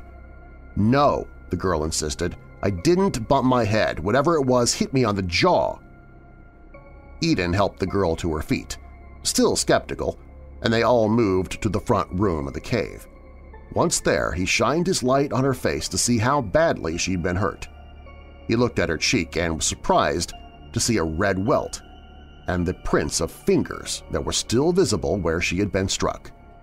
He certainly had no explanation for how bumping her head on a low ceiling could have accomplished that. In the early summer of 1977, several soldiers from Fort Campbell, Kentucky came to visit the cave. Eden took the young men on a tour and ended up in the back room where all of them sat around talking and Eden told his stories of the odd events on the farm. One of the men politely expressed some doubts about the validity of the Bell Witch story. He said he had visited many places that were supposedly haunted and nothing out of the ordinary had ever occurred to him. Eden laughed and shrugged his shoulders. The man could believe whatever he wanted to, but as for Bill, well, he had seen enough things on the farm to know that something unexplainable was going on. If something happened, you probably wouldn't ever come back here again, Bill added with a grin. The group sat and talked for a short while longer, and then they all got up to leave. All that is except for the young man who had expressed his disbelief in ghosts. Mr. Eden, come here and help me, the soldier said. I can't get up. Eden and the man's friends all assumed that he was joking, and they began to laugh. It wasn't until Bill took a close look at the man that he realized that something really was wrong. The young man was now begging for help, and his face was drenched so badly with sweat that it looked like someone had poured a bucket of water over him. When Eden took hold of his hand to help him up, he could feel the man's hand was cold and clammy, as if he were going into shock. The soldier continued to call for help, claiming he could feel strong arms wrapped around his chest – they were squeezing him so tightly, he said, that he was unable to breathe. Eden and the other men helped him to his feet, and while the soldiers supported him, Bill wiped his face off with some runoff water from the cave. When the soldiers started feeling better, they took him outside. By the time they were ready to leave, the young man had completely recovered and was suffering no ill effects from his harrowing experience. As he was heading to his car, though, he stopped and shook Bill Eden's hand. "'Well, you were right about one thing, Mr. Eden,' the young soldier said. "'I won't ever be back here again.' There's more of this special Darchives episode of Weird Darkness still to come. If you or someone you know struggles with depression or dark thoughts, I'd like to recommend the Hope in the Darkness page at WeirdDarkness.com. There, I've gathered resources to help fight depression with the Seven Cups app, connecting you with people who've also struggled with depression and are there to lift you up, even professional listeners there to listen at all hours of the day. If you're having dark thoughts of harming yourself or worse, there's the Suicide Prevention Lifeline that you can either call or chat online with anytime 24-7. The folks at ifred.org are doing what they can with research and education on depression to give us the tools we need to fight against it in the days ahead. And if you feel a lack of hope in your life, take the 30-Day Global Hope Challenge. It's absolutely free. You can do it alone or with a friend or with a group. And after 30 days, you'll have a better understanding of how to build hope in your own life and in the life of others. You can find all of this on the Hope in the Darkness page at WeirdDarkness.com.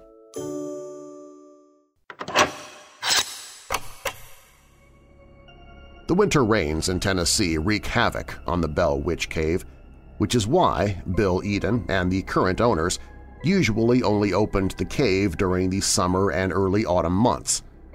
Each spring, Bill always had a lot of work to do on the floor of the cave where the rushing water had carved out small holes and ditches. One Sunday morning, Eden had taken some tools some distance into the cave and was working to try and level out some damaged portions of the floor. He was smoothing over the gravel when he heard an odd noise coming from behind him, in the deeper recesses of the cave. In the darkness, he could hear the distinct sound of someone walking down the passage, feet crunching in the gravel on the floor. The sounds kept coming, moving toward him until they stopped a few feet away. Eden strained his eyes to peer into the shadows, but he could see no one there. "'Something I can do for you?' he called out. But he got no answer. He called again, but still no answer came. A little unnerved, he picked up his tools and decided to work near the entrance to the cave, where it was much lighter, for a little while. He walked up front, and as he passed through the first room, he noticed his dog sleeping on the little ledge over on the left side of the room. For the next 30 minutes or so, Eden worked on the floor between the iron gate at the mouth of the cave and the first room. He had just stopped for a moment to rest when he heard the familiar footsteps tracking through the gravel once more. They were once again coming from the back of the cave and quickly approached the first room where Bill's dog was sleeping. Suddenly the animal's ears pricked up and he jumped to his feet. The hackles rose on the back of his neck and Bill saw his lips curl back, revealing the dog's teeth. The animal didn't move. He just stood there, looking directly at the spot where the footsteps had last been heard.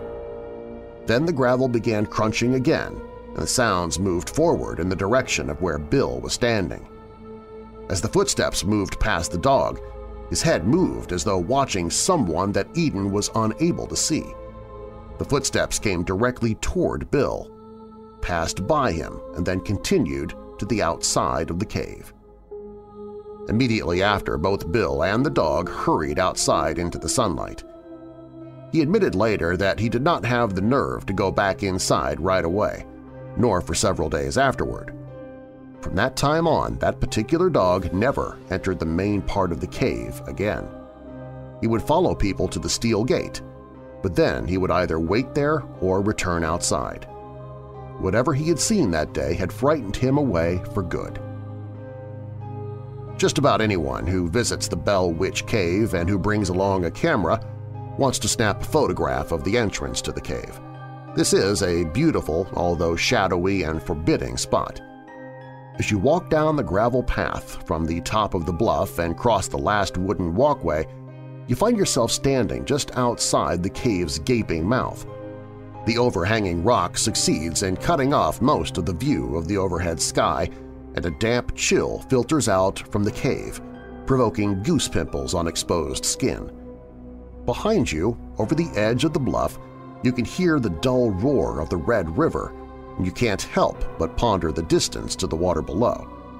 If you've brought a camera along, this would be the perfect opportunity to use it. By standing back toward the spot where the bluff comes to a sudden end, you should be able to take a photo of the cave entrance and the rocks overhead. You may have noticed that I said you should be able to take such a photograph. The problem is many people are never able to do so. Hundreds of visitors have tried and failed. For some reason, there is a spot outside the cave where not only cameras fail, but sometimes flashlights and batteries refuse to work. This isn't always the case. Most cameras work just fine, but others refuse to operate, or, stranger yet, manage to produce photos that are bizarre, to say the least. Even in Bill Eden's time, the cave entrance was hard to photograph. One day, after finishing a tour of the cave, a man was standing and talking to Bill, and he asked one of his sons to pose for a picture in front of the cave. The boy took his dog and stood near a large rock in front of the cave. The man was using a brand new Polaroid camera, and he had taken a number of good photos inside the cave. He asked Bill to hold on to the developed shots while he took another one. The man then aimed the camera at the boy and snapped the photo. After the photo developed, the gentleman noticed something strange about the picture. The photo showed the dog and the lower part of the boy's body, but the boy's head and shoulders were missing. It looked as though someone had stretched a white, cloudy sheet from one side of the cave to the other, completely covering the boy's face. A young woman named Leslie Say had a similar experience at the entrance of the cave in 1989. A friend of hers was visiting from up north and wanted to see the sights of Middle Tennessee. Since Leslie lived in Clarksville at the time, she decided to take her to Bell Witch Cave. No tours were being offered at the time. Bill Eden had passed away and the current owners had not yet bought the property. However, Leslie and her friend convinced the caretakers to allow them to go down and take a look at the cave, providing they promised not to go inside. They hiked down the trail and ended up in front of the cave entrance. There's a large rock that rests directly in front of the entrance, and Leslie's friend decided that she wanted her photo taken while sitting on it. Leslie obliged and snapped the picture, and then the two of them walked back up the bluff and let the caretakers know that they had returned safely. About two weeks later, I sent the film to be developed, Leslie told me.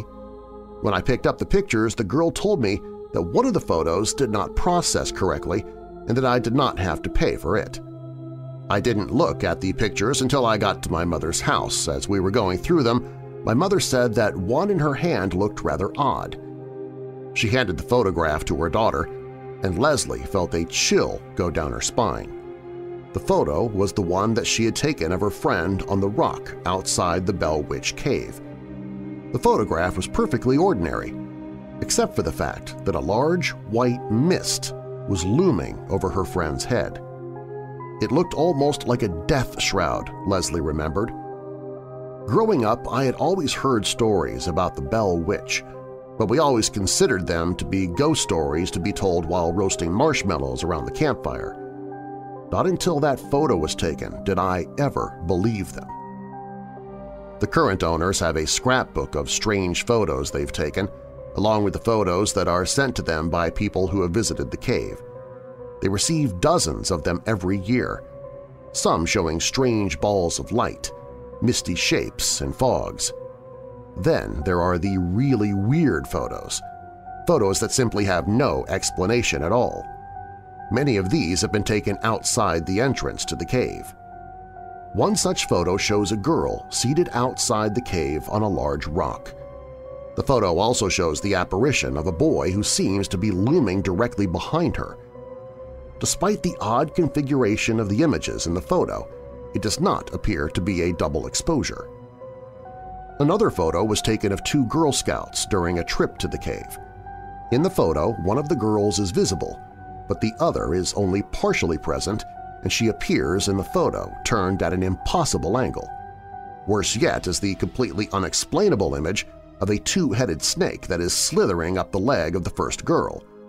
Obviously, this was not there when the photo was taken, and how it could have appeared in the photograph is totally without explanation.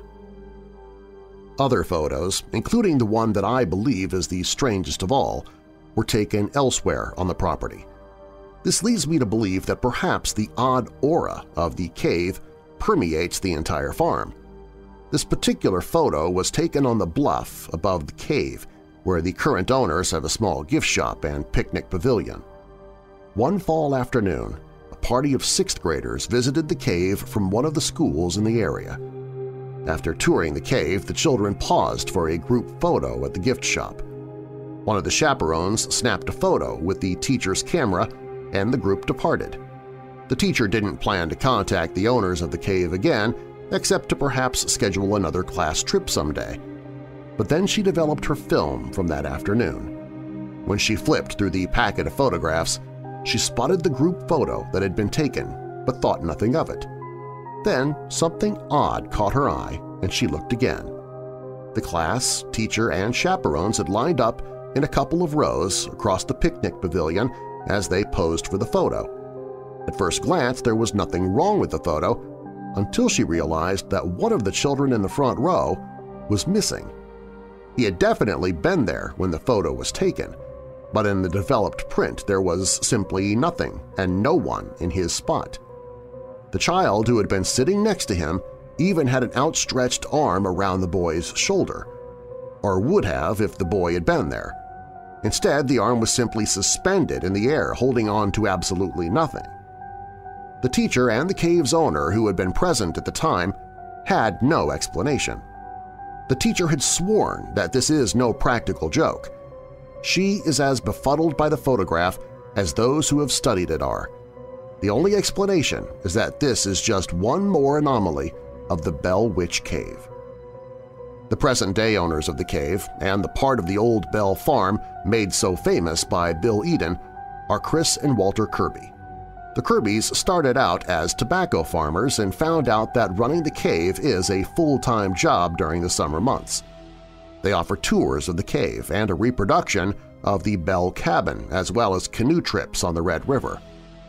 Returning to the cave has become an annual event for me and the American Hauntings tours, and after meeting the Kirbys in 1997, I've enjoyed a great friendship with them. The Kirbys purchased their section of the old Bell Farm in April 1993. The place had been empty for several years after the death of Bill Eden, but by that summer the cave was open again for business. Over the course of the next year or so, they made a number of improvements to the cave, which include new lights, a new electrical system, an improved path to the cave, wooden walkways to cross the most treacherous areas of the trail, and a number of other things. These improvements continue today. It wasn't long after the Kirbys moved to the farm and began conducting tours in the cave that they realized things were not quite right on the property. They began to notice first that there were strange noises that didn't have an easy explanation. We've heard them in the cave and we've heard them in the house, Chris said. I feel like if there's any place that could be haunted, it's this place here, First of all, it's got the legend of being haunted. There's an Indian burial mound right above the mouth of the cave on the bluff, and the previous owner of the cave died in our bedroom. I first met Chris Kirby a few years after she and Walter bought the cave and property. I decided to return to the cave for the first time since I was a kid. The cave is a short drive outside of Adams, and after rounding a couple of curves on the gravel drive, I found myself parked in the grassy lot at the top of the bluff. In those days, the gift shop did not exist, and visitors simply parked outside the Kirby home and waited until somebody came out to greet them. Behind the house is the trail that leads down to the cave, and Chris took me back in that direction after we had chatted for a few minutes. As we walked along that way, we crossed an abandoned road that is really not much more than a depression in the earth now. Later, I would have a chance to walk some distance on this old road, and I would learn more about the historical footsteps that I was following. It had been this road that Andrew Jackson had traveled on when he came to visit the Bell Farm. It once linked up with an old trace, a last remaining piece of the old Nashville to Clarksville Road, but now serves as nothing more than a lane for farm equipment. It was along this stretch of road that Jackson's wagon became mysteriously stuck on his way to the Bell Farm and where he had his first encounter with the witch. After walking past the house and across the old stagecoach road, we started down the gloomy pathway that would take us to the Bell Witch Cave. As mentioned earlier, the entrance to the cave is closed off by a locked, heavy steel gate intended to stop unauthorized visitors from entering the cave, which can be very dangerous, especially in the darkness. There are many sections of the cave that remain unexplored, and this fact, along with the ghost stories, proves to be a real magnet for teenagers and curiosity seekers. Chris said they always worry that someone will be hurt in there because the gate does not always stop the trespassers. They even had two break-ins within a few weeks of buying the property. In fact, the trespassing becomes so bad at certain times of the year that the Kirbys have been forced to prosecute anyone caught inside the cave at night. The odd events that have occurred in the cave have often been weird and frightening to Chris, and she has told me more than once that she never goes into the cave by herself unless she absolutely has to. One day, Chris and her dog were leading a tour of the cave for a group of visitors. She was just opening the steel gate when she heard a strange noise that was definitely not a natural sound of the cave. It sounded like real, raspy breathing sounds, she said, like someone couldn't get their breath. It only lasted for a minute, and then it was gone. Chris looked back to her tour group, but they were quietly talking amongst themselves and hadn't heard a thing. The tour continued through the first room, down the narrow passage and into the second room. At that point, Chris began telling stories of the witch, the haunting and strange incidents on the farm. As she was talking, the dog suddenly reacted to something that no one else could see. The hair on the animal's back stood up, and she began baring her teeth and growling. The tour group asked what was wrong with the dog, but Chris had no idea. She was finally able to calm the dog down, but then the animal began whining and tucked her tail between her legs. She cowered back against Chris, and at that same moment, the flashlight in Chris's hand suddenly went out. I guessed that it was just the battery at first, Chris remembered, but then a lady's video camera stopped working too. We were all standing there in the dark, and I'll tell you, I was ready to get out of there and everyone else was too. Chris also told us about the strange apparitions that she and visitors to the cave have reported. Some of these shapes are misty and fog-like, sometimes appearing in different parts of the cave only to vanish when approached. She also recalled another type of image they had seen. It looked like heat waves that come up over the highway in the summertime, she explained. You can see them out of the corner of your eye and then they're gone. One of the ongoing traditions of the Bell Witch Cave involves the removal of any sort of artifact from the premises, be it rocks or anything else found inside the cave. Some believe that perhaps the energy of the area is embedded in some way within the actual makeup of the place, and by removing a portion of the cave, you are inviting the phenomena that occurred there to travel with you. Others are not so scientific, they believe that the spirit of the witch will follow anyone who removes something from the cave. It's likely that this tradition got started a number of years ago when the remains of a young Native American woman were discovered by men doing construction work on one of the local roads. Because it is well known that the former Bell Farm contains a burial mound, it was requested that the bones of the Indian woman be entombed within the Bell Witch Cave. The remains were laid out in the first room of the cave in a shallow indentation that was then lined with limestone slabs. Unfortunately, they did not remain there for long. A short time later, trespassers made off with the bones, but according to local lore, not without a price. Gossip in the community has it that each of the persons who removed one of the relics suffered a series of misfortunes, accidents, and injuries within days of the theft. For this reason, it has come to be believed that it is bad luck to remove anything at all from the cave. Over the last several years, I've received a number of accounts from people who claim to have taken away stones from the Bell Witch Cave only to then experience not only bad luck but also an onslaught of strange happenings in their previously unhaunted homes. Chris Kirby had assured me that she has received a number of packages in the mail over the years that have contained rocks and stones that were removed from the cave. After getting their purloined souvenirs home, the folks who removed them began to suffer all sorts of problems and weird events. They believed that by mailing the stolen items back to the cave, they might alleviate their problems. One of the strangest accounts involved a man who took away a rock from the large room in the cave in the summer of 2008. Nothing out of the ordinary occurred at first, but then he began to be plagued by a series of misfortunes, including a serious illness, injury, financial problems, and marital difficulties. He never connected the problems to the rock, he explained, until he gave it away to someone in the summer of 2009.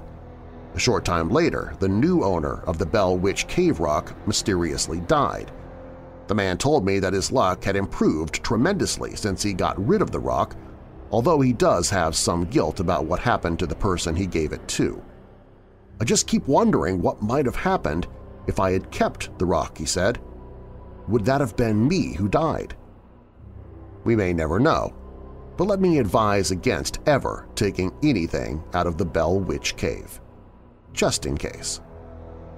What is it about the Bell Witch Cave and the old farm that was once owned by John Bell? Is it still haunted by the Bell Witch, or does something even stranger linger here? I can't say for sure, but I really do believe the place is haunted. You can almost feel it in the air. I have walked the land once, walked by the bells, and have stood next to the grave where John Bell is buried.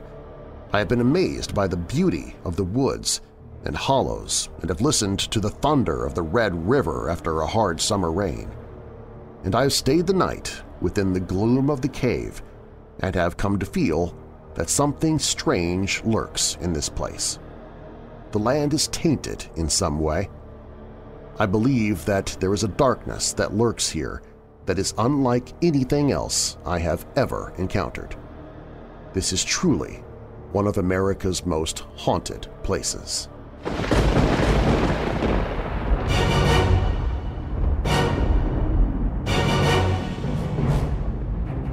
Thanks for listening to this special Darchives episode of Weird Darkness. If you like the show, please share it with someone you know who loves the paranormal or strange stories, true crime, monsters, or unsolved mysteries like you do. And if you've not done so already, be sure to subscribe to the podcast. I upload episodes seven days a week. If you want to reach out to me, you can email me anytime with your questions or comments at darren at WeirdDarkness.com. That's D-A-R-R-E-N. And you can find me on Facebook, Twitter, Instagram, Minds, MeWe, and you can join the Weirdos Facebook group on the Contact Social page at WeirdDarkness.com. While on the website, if you have a true paranormal or creepy tale to tell, click on Tell Your Story to email it to me. Or tell your story by phone by calling the Dark Line toll-free at 1-877-277-5944. That's 1-877-277-5944. All stories in Weird Darkness are purported to be true unless stated otherwise, and you can find source links or links to the authors in the show notes. Weird Darkness is a production of Marlar House Productions. Copyright Weird Darkness 2021. I'm Darren Marlar. Thanks for joining me in this special Darchives episode of Weird Darkness.